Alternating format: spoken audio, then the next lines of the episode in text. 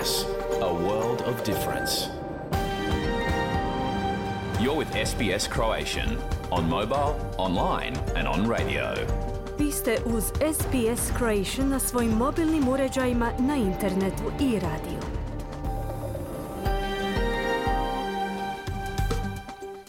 SBS odaje priznanje tradicionalnim vlasnicima zemlje s koje danas emitiramo program na hrvatskom jeziku. Ovim izražavamo poštovanje prema narodu Vurunđeri Vojvurung, pripadnicima nacije Kulin i njihovim bivšim i sadašnjim starješinama. Također, odajemo priznanje tradicionalnim vlasnicima zemlje iz svih aboriđinskih naroda i naroda s otoka u Toresovom tjesnacu, na čijoj zemlji slušate naš program. Dobar dan i dobrodošli u program Radija SBS na hrvatskom jeziku za ponedjeljak 16. listopada. Ja sam Ana Solomon i vodit ću vas sljedećih sat vremena kroz vijesti i aktualnosti iz Australije, Hrvatske i ostatka svijeta. I danas, dva dana nakon referenduma u Australiji je odbacivanje uspostave glasa u parlamentu najvažnija politička tema. Čućemo reakcije glavnih političkih aktera i aktivista. Iako je Središnja banka zaustavila rast kamatne stope u posljednje vrijeme, za neke vlasnike nekretnina rast mjesečnih rata kredita tek slijedi, budući da izlaze iz perioda fiksnih kamata. Govorimo i o problemima s kojima se oni suočavaju. Naša globalna tema je nezadovoljavajući napredak prema održivom razvoju svijeta, dok ćemo iz Hrvatske danas čuti dva izvješća. Siniša Bogdanić donosi vijesti s političke, a Željko Kovačević sa sportske scene. Program počinjemo pregledom najvažnijih vijesti iz Australije i svijeta. Slušajte nas.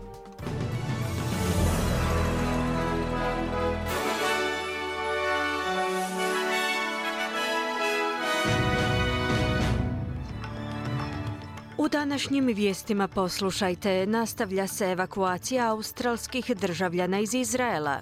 Nakon neuspješnog referenduma najavljene nove mjere za uklanjanje jaza u nepovoljnom položaju australskih starosjedilaca. I u većim gradovima svijeta su jučer održani brojni prosvjedi u organizaciji članova globalne palestinske zajednice.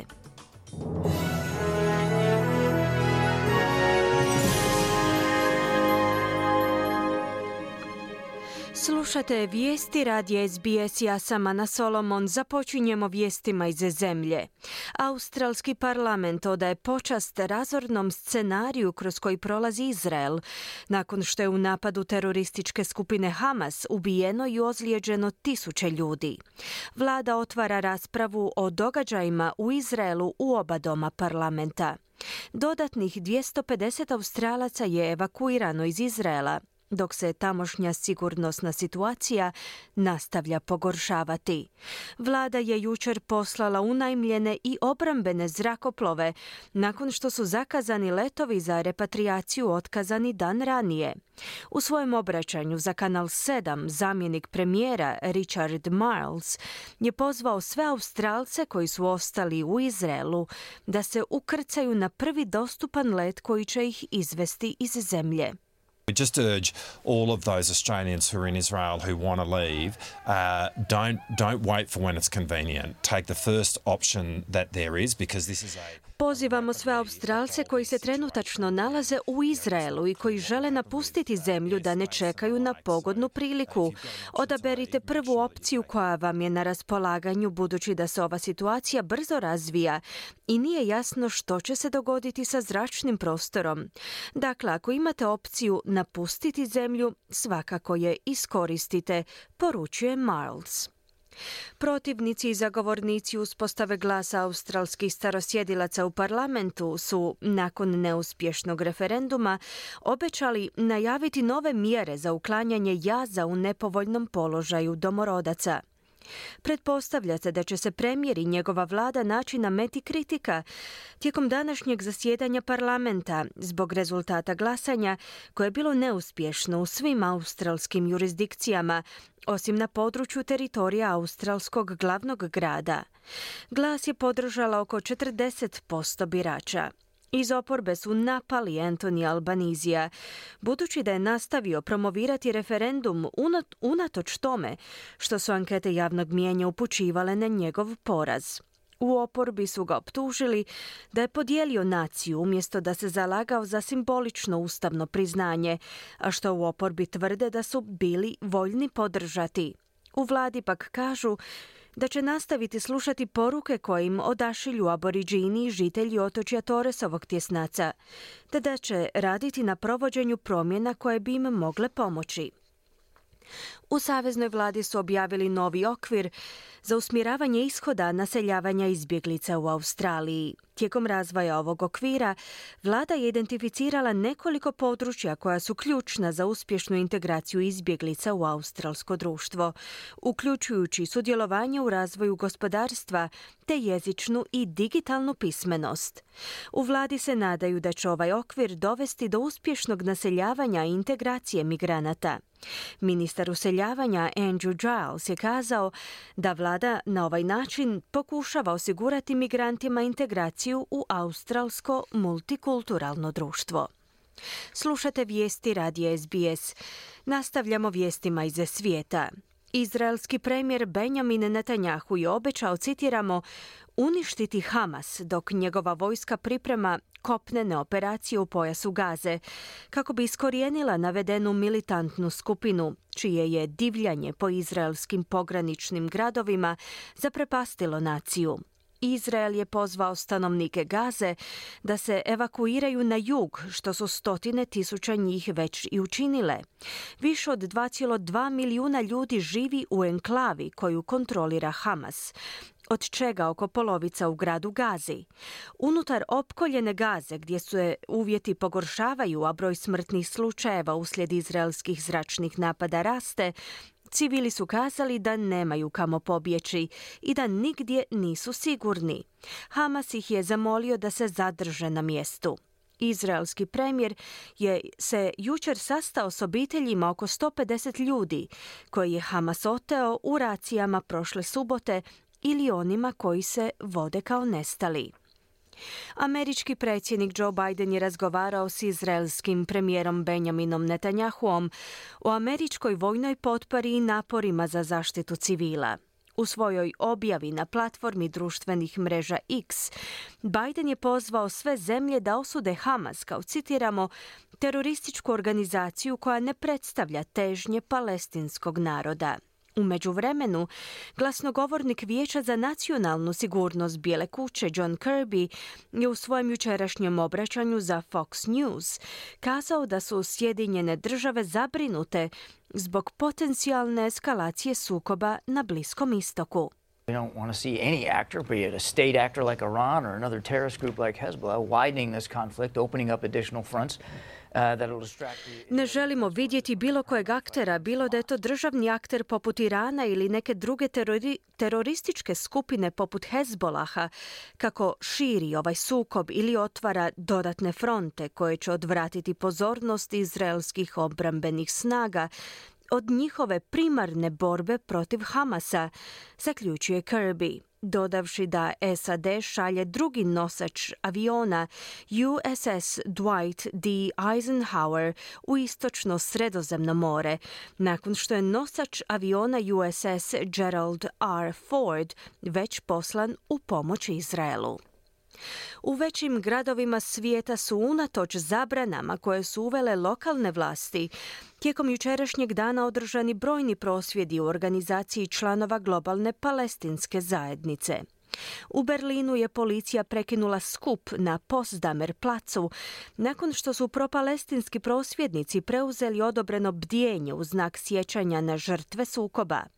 Na tom skupu je prijavljeno sudjelovanje 50 ljudi, no na trg su stigle stotine prosvjednika, koje su bdjenje pretvorile u prosvjed koji su berlinske vlasti zabranile. Tisuće prosvjednika se okupilo i u središtu Amsterdama, u znak potpore palestincima u pojasu Gaze. Mnoštvo okupljeno na poziv nevladine organizacije BDS Netherlands je skandiralo poruke podrške palestincima i mahalo palestinskim zastavama. Sana Abdali, studentica koja živi u Amsterdamu, je opisala zabrane prosvjeda od strane europskih naroda licemjernima. Yeah, because they are hypocrites. Yeah. Yeah, they, all, they always stand for like human rights and Europske zemlje koje zabranjuju propalestinske prosvjede su licemjerne. One se uvijek zalažu za ljudska prava i slobodu govora, ali sve je to zapravo laž. Jer sada kada se zalažemo za Palestinu, to nam brane, izjavila je Abdali. Više od tisuću ljudi se okupilo i u Madridu kako bi iskazali solidarnost s palestincima. Ruski predsjednik Vladimir Putin je na Moskovskoj državnoj televiziji još jednom proglasio protuofenzivu Kijeva, citiramo, potpunim neuspjehom, te tom prilikom govorio o poboljšanju položaja Rusije u Ukrajini. Ruski čelnik je u svojem jučerašnjem obraćanju naciji kazao kako ruske snage poboljšavaju svoj položaj u čitavom području, kako ju je opisao specijalne vojne operacije. Putin je dodao da su ruske snage u fazi, citiramo, aktivne obrane i da se borbe u ratnoj zoni nastavljaju.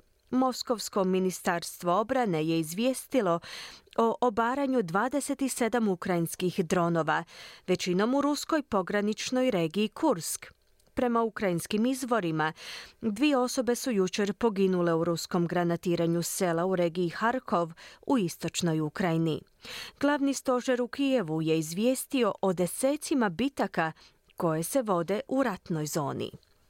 Azerbajdžanski predsjednik Ilham Alijev je podigao zastavu svoje nacije nad glavnim gradom bivše odcijepljenje regije u ceremoniji kojom potvrđuje preuzimanje kontrole nad njim. Azerbajdžanski čelnik je održao govor i podigao zastavu nad gradom koji je u Azerbajdžanu poznat kao Kankendi, a u Armeniji kao Stepanakert. Onlar bizi Some of those who were sitting in this building threatened us. They said that their tanks would reach Baku. They arrived. Now they are in the trophy park. Bilo je prijetnji. Rekli su da će njihovi tenkovi doći do Bakua, no sada su ti tenkovi tek naši trofeji. Rekli su da će piti čaj u Bakuu, sada piju čaj u istražnom zatvoru, kazao je Alijev. Podsjetimo, regija Karaba, koja je prije bila poznata kao Gorski Karaba, u Armeniji poznata kao Arcak, međunarodno je priznata kao azerbajdžanski teritorij, ali je postala ocijepljena država pod kontrolom etničkih armenskih snaga 1994. godine nakon šestogodišnjeg sukoba. Azerbajdžan je u ratu 2020. povratio kontrolu nad velikim dijelom tog područja, a munjevita ofenziva prošlog mjeseca je prisilila separatiste da se odreknu ostatka regije.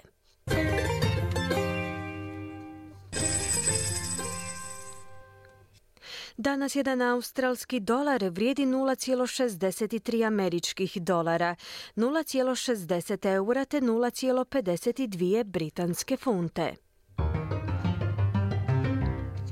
I na koncu kakvo nas vrijeme očekuje tijekom današnjeg dana u većim gradovima Australije.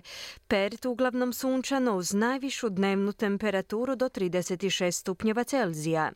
Adelaide oblačno i 19 stupnjeva. Melbourne pljuskovi uz snažne udare vjetra te 15 stupnjeva. Hobart manji pljuskovi 16. Canberra pljuskovi uz 15 stupnjeva. Sydney mogućnost pljuskova 25.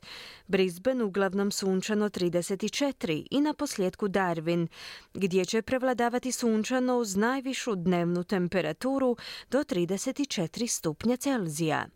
Slušali ste vijesti radija SBS. Za više vijesti posjetite SBS News.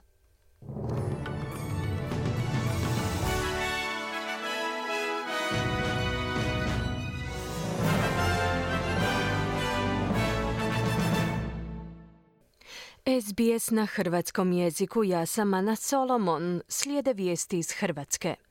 Veleposlanstva u Izraelu i Egiptu rade na daljnjem izvlačenju hrvatskih državljana iz Izraela i pojasa Gaze.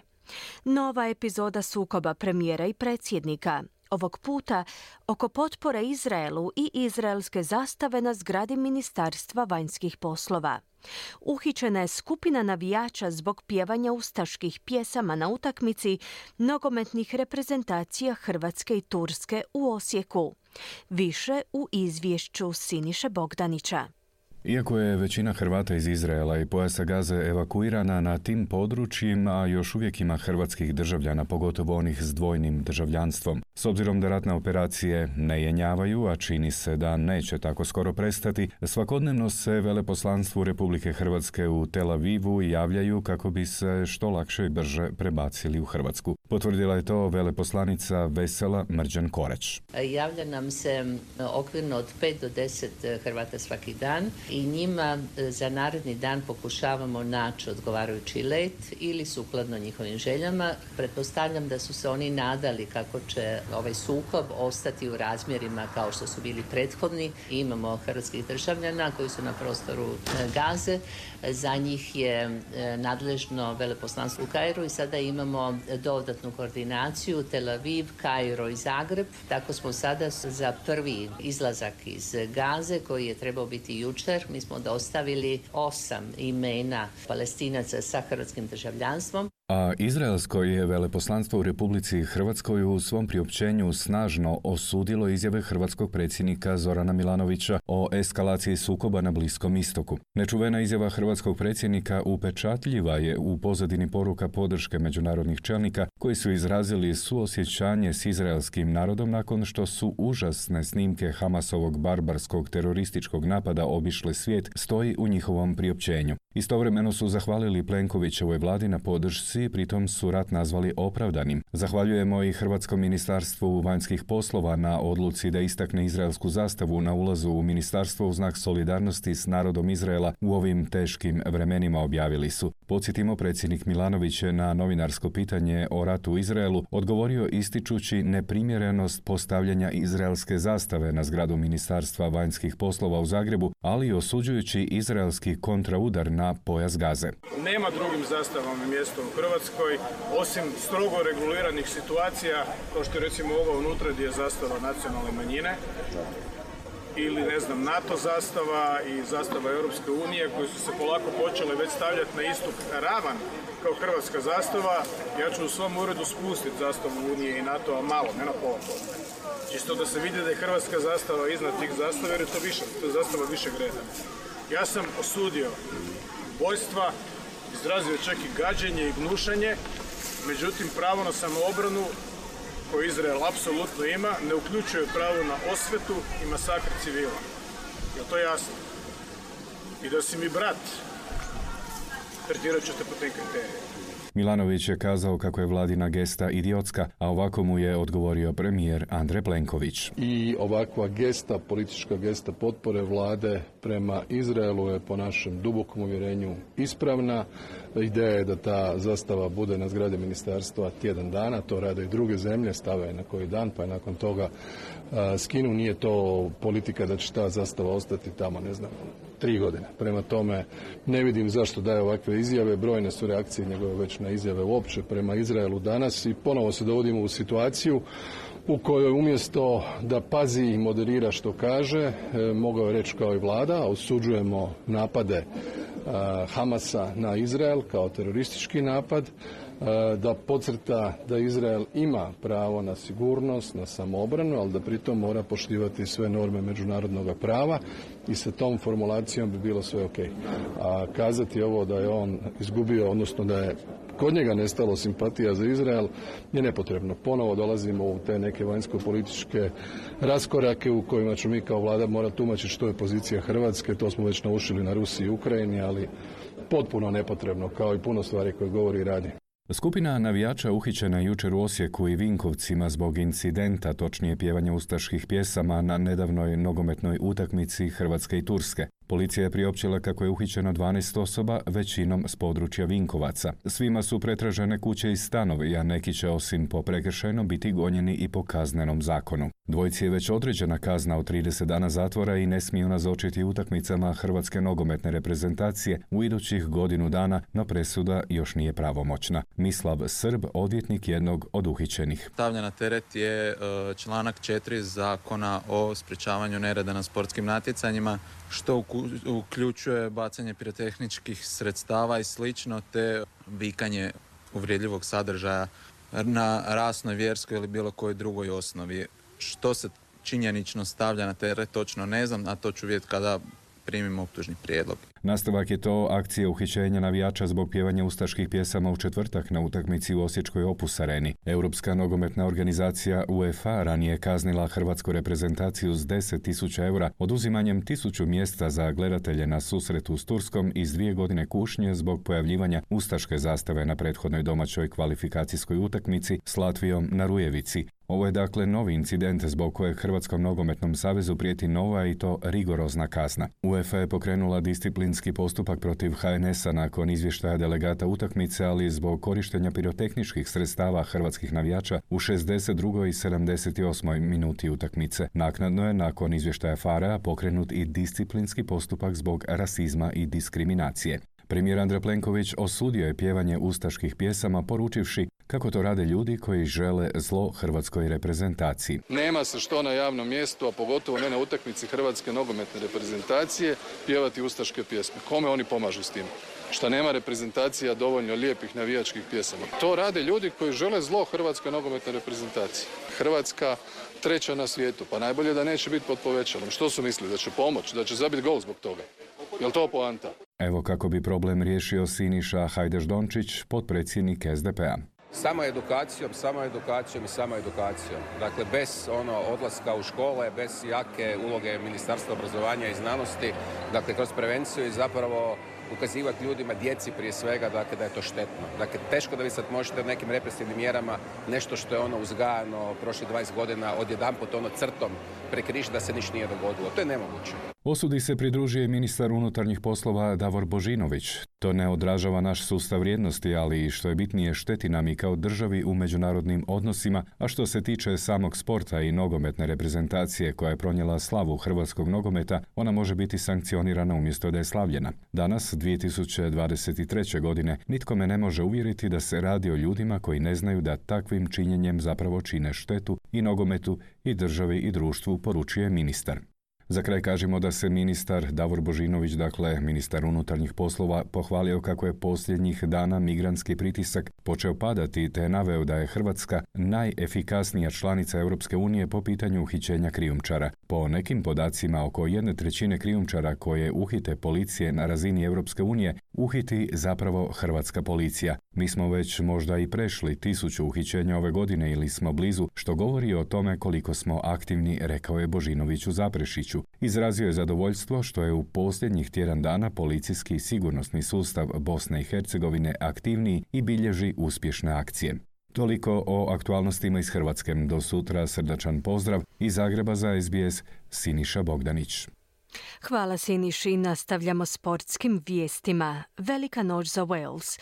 Iznenadili su Hrvatsku. Polufinalisti svjetskog prvenstva mogli bi biti u opasnosti od ispadanja. Napisali su novinari BBC-a i potpuno su u pravu. Hrvatska nogometna reprezentacija više ne ovisi samo o svojim nastupima za plasman na europsko prvenstvo sljedeće godine u Njemačkoj, javlja Željko Kovačević.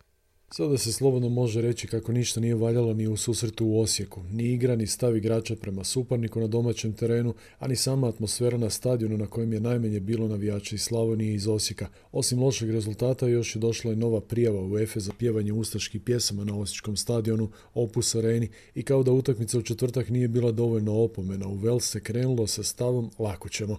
Upravo suprotno, Hrvatska nogometna reprezentacija u susretoj skupine D kvalifikacija za odlazak na Euro 2024. izgubila na gostovanju kod Velsa u Cardiffu rezultatom 2-1 te tako stigla u nezavidnu poziciju oču posljednja dva kola koje će se igrati u studenoma. Ova pogodka za Vels postigao je Harry Wilson prvi u 47. minuti prebacivši Livakovića nakon greške Kovačića koji je loše vratio loptu unazad prema obrambenim igračima. Drugi je gol Wilson dao u 60. minuti trzavim glavom unazad poslavši na taj način loptu Livakoviću po drugi puta u gol. Na konačnih 2-1 smanjuje Mario Pašalić koji se u 75. minuti najbolje snašao nakon ubačaja Modrića iz kuta te glavom poslao loptu u mrežu. Još je dva puta sjajno reagirao Livaković obranivši u 24. minuti slobodan udarac Wilsona, a šest minuta kasnije fantastičnom obranom izvadio udarac Williamsa. Dalić je nakon poraza od Turske promijenio sastav za ovu utakmicu od prve minute krenuo s Majerom na lijevom krilu, Vidom umjesto Šutala te Juranovićem na desnom boku. No ništa se nije promijenilo u igri Hrvatske u odnosu na igru s Turskom, naprotiv sve izgledalo još gore. Činjenica je i da se momčad Velsa branila u formaciji dvostrukog zida pred svojim vratarom sa samo jednim istorenim napadačem, no pokazali su da znaju u svakom trenutku što rade. Dalić je na poluvremenu u slačionici ostavio Musu, Juranovića i Brekala, a ubacio Belju, Pašalića i Stanišića. Očekivala se puno bolja reakcija Hrvatske u drugom dijelu, no umjesto svega drugi su gol dali Velšani. Jedini gol koji je dao Pašalić zapravo je greška Mura koja je loptu s prve stative prebacio na drugu gdje se odlično snašao Pašalić. Upitno je zašto hrvatska reprezentacija nije igrala otvorenije u oba susreta, već strpljivo i oprezno kako to Dalić uvijek traži. Zaslužen poraz. Protivnik je bio bolji, agresivniji od nas, e, više želje, svoje situacije riješio. Mi jednostavno nemamo, nismo imali energije e, i imamo problem prema naprijed, jednostavno bez ideje. Ovo je zaista loše. U dvije i pol godine smo dobili samo dvije, sad u tri dana dvije. Doveli smo se tešku situaciju od onoga što je bilo dosta izgledno. Sad smo došli u situaciju da moramo visiti drugima. Još su to dvije utakmice. Kao i uvijek, ja ću pred odgovornost za ovo sve. Da sam ja krivac jer sam mogao sigurno bolje i kvalitetnije pripremiti, složiti, napraviti. Rekao je izbornik Dalić Hrvatska je s dva poraza pala s prve na treću poziciju svoje kvalifikacijske grupe. To treće mjesto znači da se ne bi izravno plasirala na euro kada bi kvalifikacije u ovom trenutku bile gotove. No Hrvatskoj, finalistu Lige nacija, taj bi rezultat donio dodatne kvalifikacije u kojima bi odlučivala o svojoj sudbini. Inače, Hrvatska je posljednji puta dva poraza u kvalifikacijama vezala prije točno 10 godina kada je pod vodstvom Igora Štinca poražena od Belgije 1-2 i Škotske 0-2. Štimac je smijenjen u avionu na putu prema Zagrebu, zamijenio ga je Niko Kovač.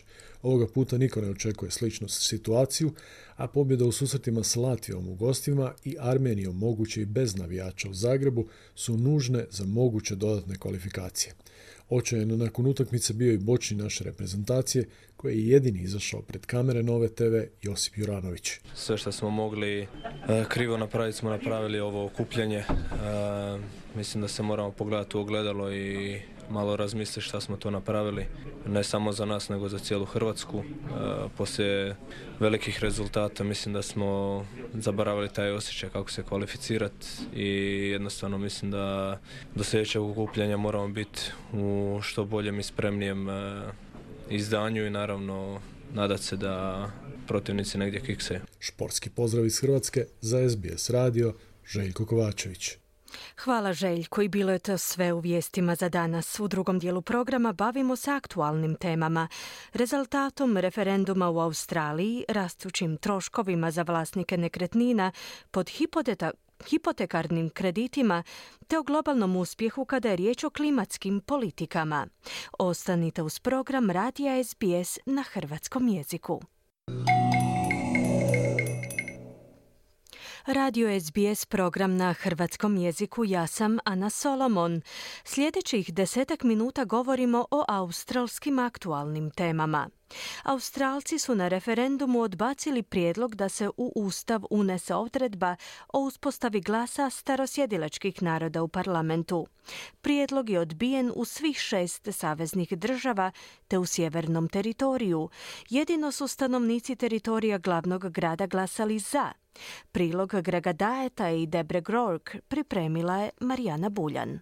Australski građani odbili su jasno i glasno uspostavu glasa.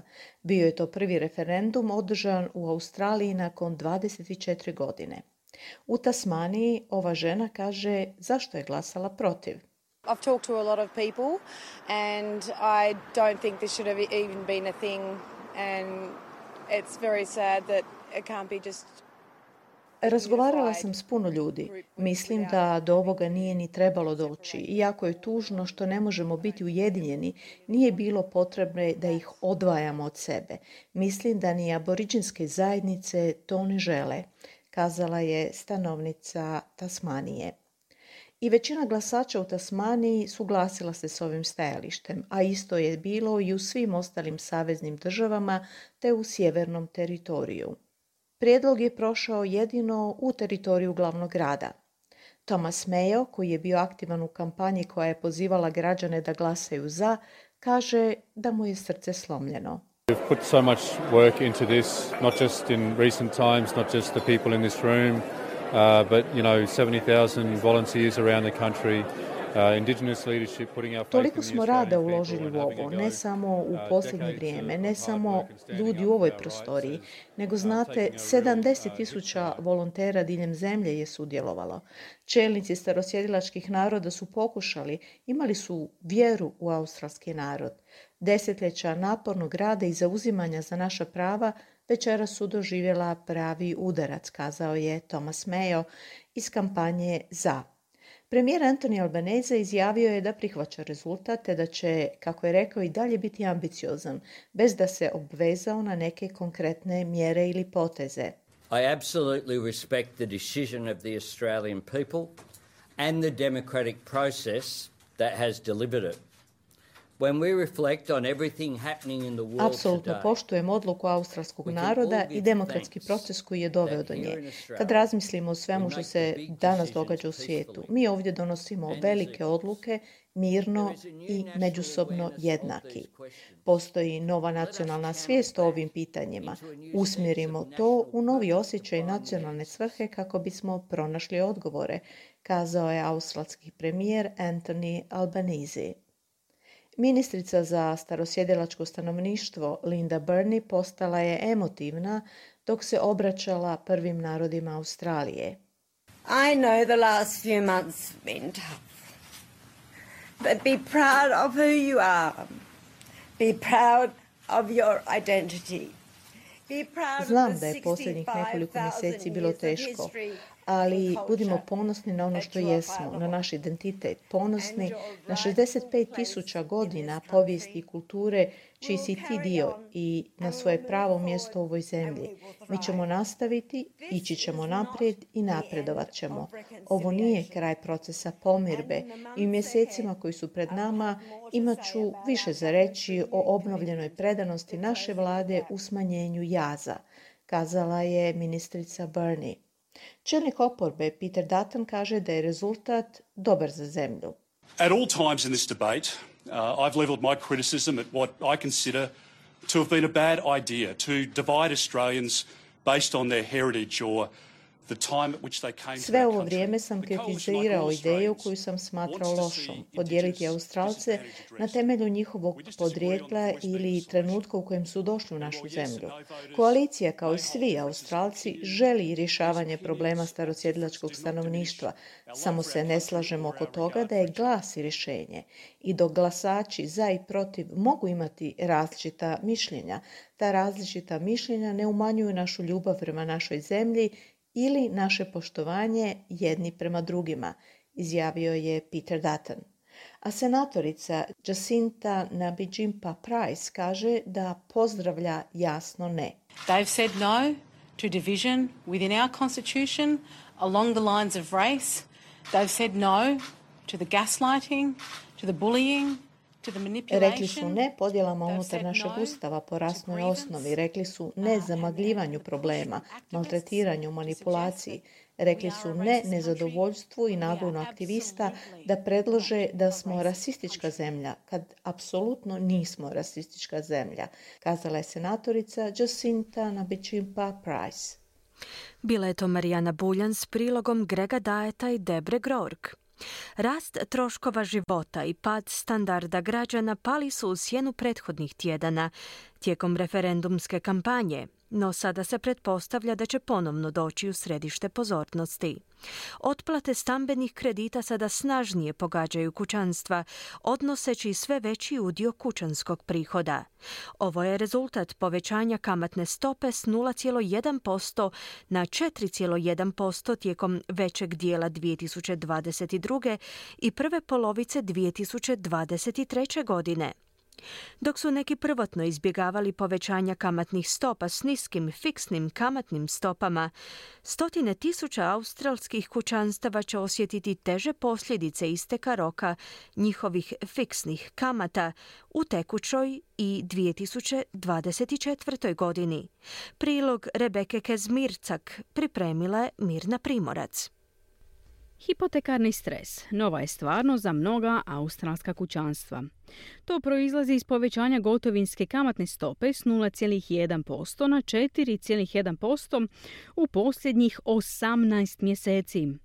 Novo istraživanje financijskog internetskog alata za usporedbe, Mozo, pokazuje da jedan od šest Australaca mora izdvojiti 40 do 60% svojih mjesečnih prihoda kako bi pokrio hipoteku.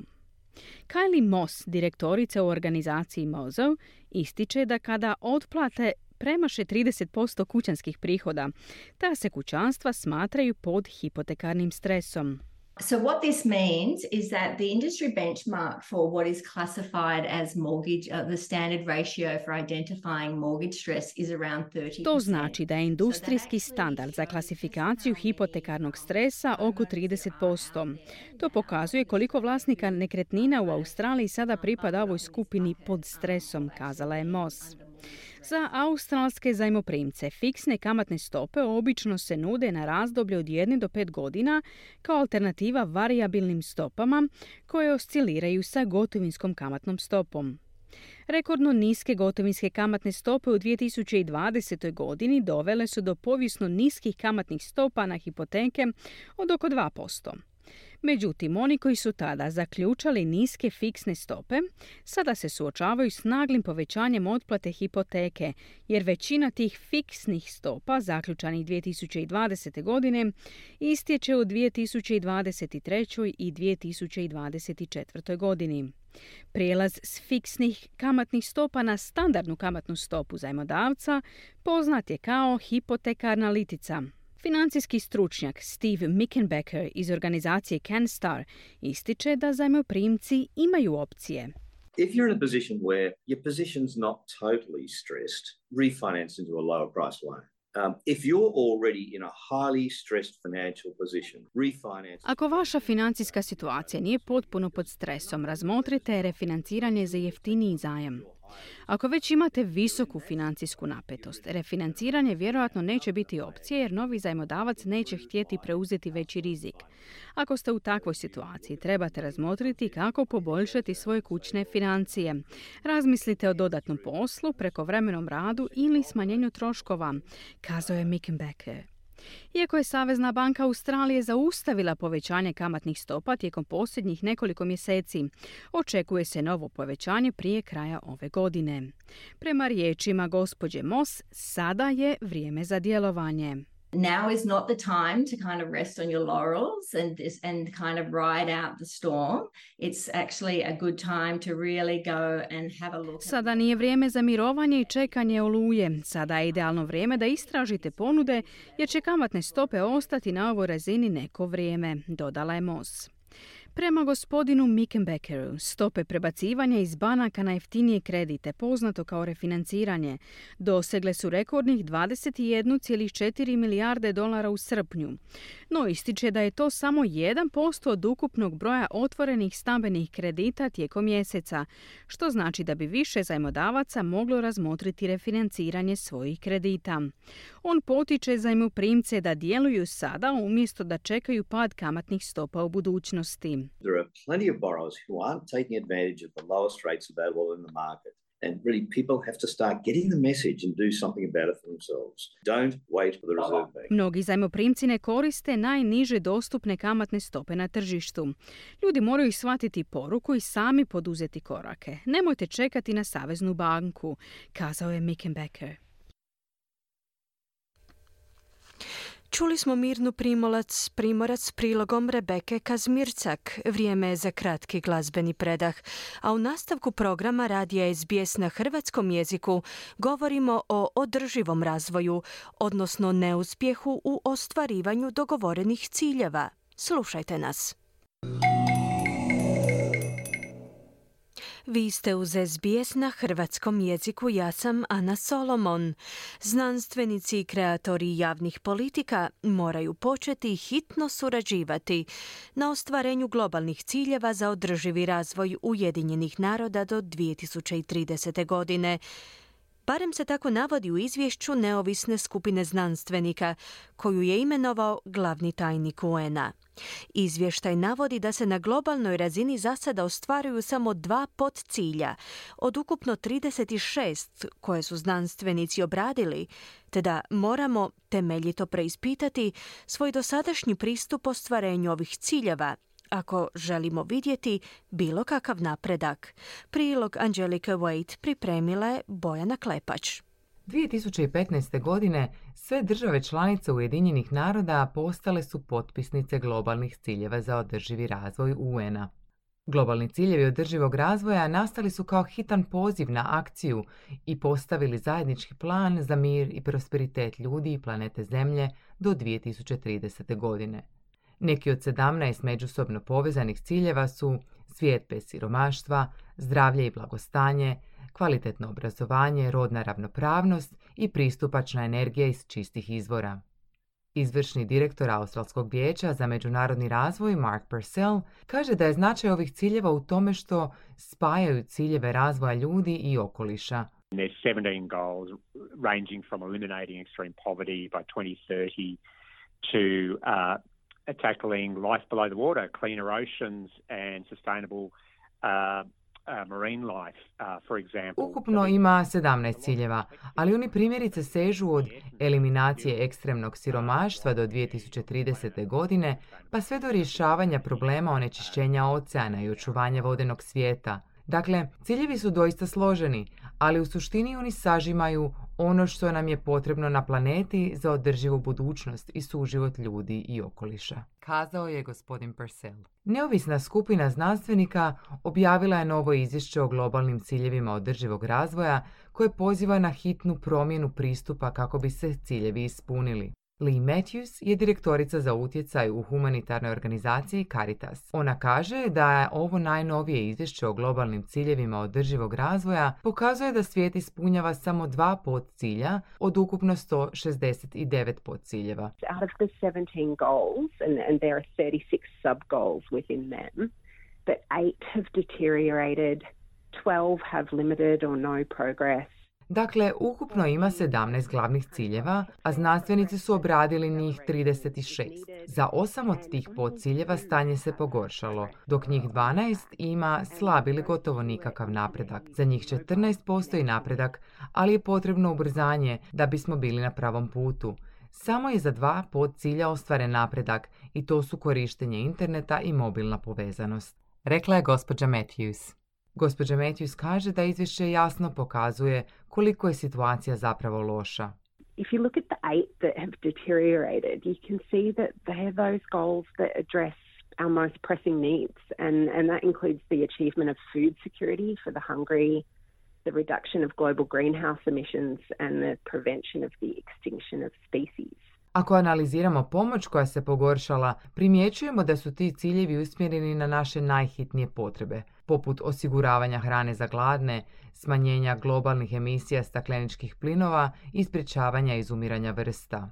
Rekla je gospođa Matthews.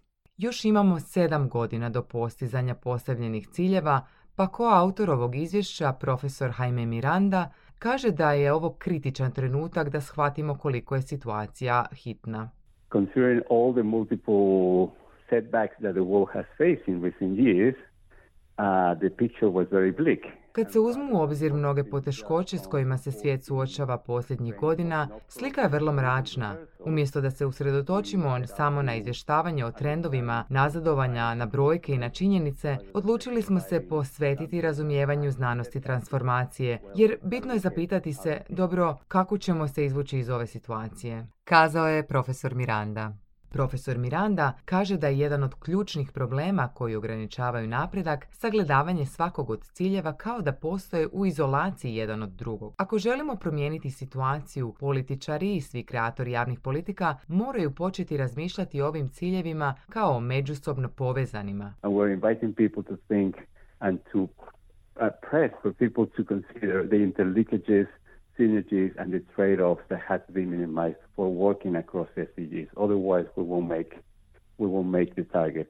Pozivamo ljude da razmišljaju i potiču druge da razmotre povezanost, sinergije i kompromise koji postoje pri radu na ispunjavanju ovih ciljeva. Inače nećemo ispuniti postavljene ciljeve. Ciljevi održivog razvoja najbolje su osiguranje koje ovaj planet ima u vezi s održivošću, pa je stoga važno da što prije ostvarimo napredak prema njihovom ispunjenju kazao je profesor Miranda. Nedavno je australska vlada objavila novu javnu politiku za međunarodni razvoj, koja služi kao vodič za razvojni program Australije, koji podržava mirnu, stabilnu i prosperitetnu budućnost Australije i cijele regije. Gospodin Purcell navodi da politika pokazuje kako vlada uzima u obzir globalne ciljeve održivog razvoja pri postavljanju vlastitih ciljeva. I think the significance of Australia's new development policy is that we have a policy at all in the first place. I think it's very important Mislim da je značaj ove nove razvojne politike Australije prije svega u tome što ju uopće imamo, jer je ona vrlo važna. Ona je prvenstveno usredotočena na našu neposrednu regiju, jugoistočnu Aziju i Pacifik, ali također ostavlja otvoren prostor za strateško djelovanje i humanitarni rad na globalnoj razini, jer postoji sve veća potreba da se naglasak stavi na klimatske promjene i rodnu ravnopravnost, kazao je gospodin Purcell. Gospodin Purcell navodi da iako je australska vlada hrabro započela s najnovijom razvojnom politikom, put koji Australija još mora preći, ako želi doprinijeti ispunjavanju globalnih ciljeva održivog razvoja, je zaista dug. The sad fact is that we languish as number 27 of 30 donors in the OECD. We're, we're pretty much at the bottom of the league ladder. Tužno je što se Australija nalazi na 27. mjestu od 30 donatora u Organizaciji za ekonomsku suradnju i razvoj. Gotovo na dnu ljestvice. Mislim da bismo od ove vlade trebali očekivati da se Australija u narednim godinama podigne na sredinu ljestvice, te odigra onu ulogu koja je proporcionalna s veličinom našeg gospodarstva. Mi smo 13. na svijetu po veličini ekonomije. Stoga smatram da možemo biti puno bolji na ovoj ljestvici no što smo sada kada smo pri dnu zaključuje gospodin Purcell. Bila je to Bojana Klepač s prilogom Angelike Wade. Približili smo se kraju programa, te vas ukratko podsjećamo na vijesti dana.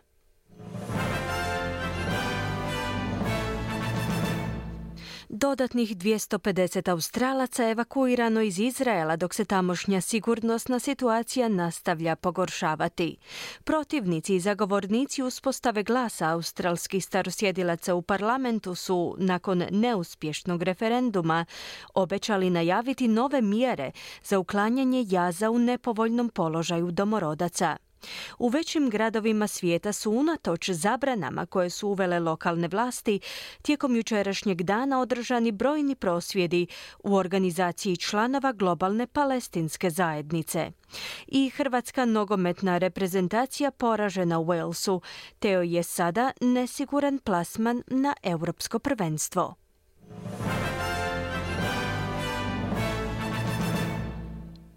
Slušali ste program SBS-a na hrvatskom jeziku koji je uredila Marijana Buljan. Ja sam Ana Solomon. Hvala vam na slušanju. Budite uz naš program i sutra u isto vrijeme od 11 do 12 sati. Ugodan dan i do slušanja.